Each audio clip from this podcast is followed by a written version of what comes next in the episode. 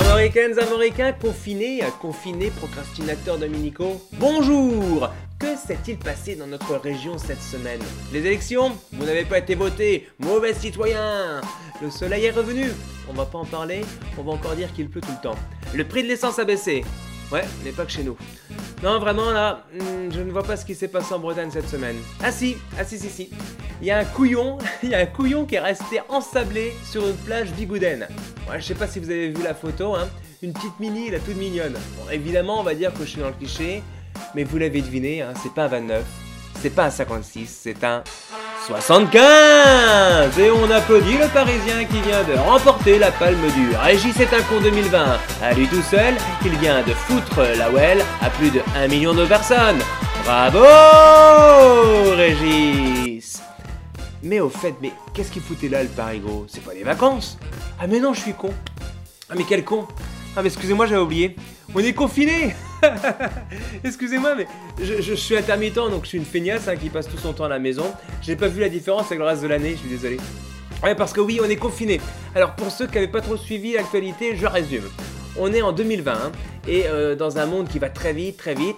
il y a 6 mois, il y a un animal qui ressemble à une pomme de pain géante hein, euh, qui est tombé sur une chauve-souris euh, ils auraient jamais dû se croiser parce qu'en fait c'est l'homme qui a fait qu'ils ont déménagé d'environnement naturel, enfin tout ça quoi. Puis l'homme, il a buté cet animal et après il l'a bouffé. Du coup il a chopé une merde hein, qu'il a refilé à trois personnes, qui l'ont elles-mêmes refilé à trois personnes, qui l'ont refilé à trois personnes, bref.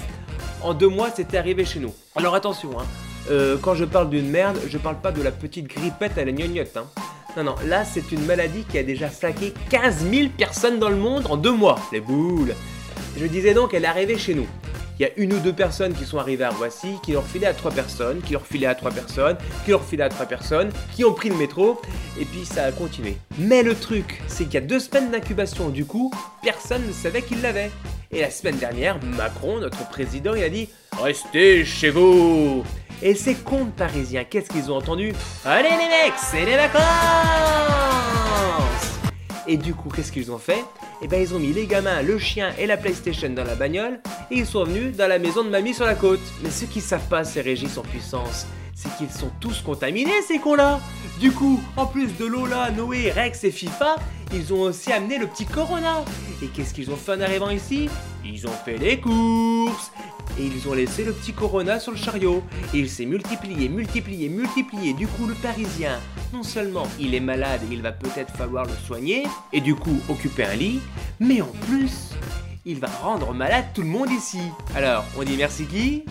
Merci Régis Quant à moi, retrouvez-moi peut-être, j'espère, la semaine prochaine pour une nouvelle chronique de la semaine de Simon. Et d'ici là, surtout, restez chez vous et prenez soin de vous. Salut Kenavo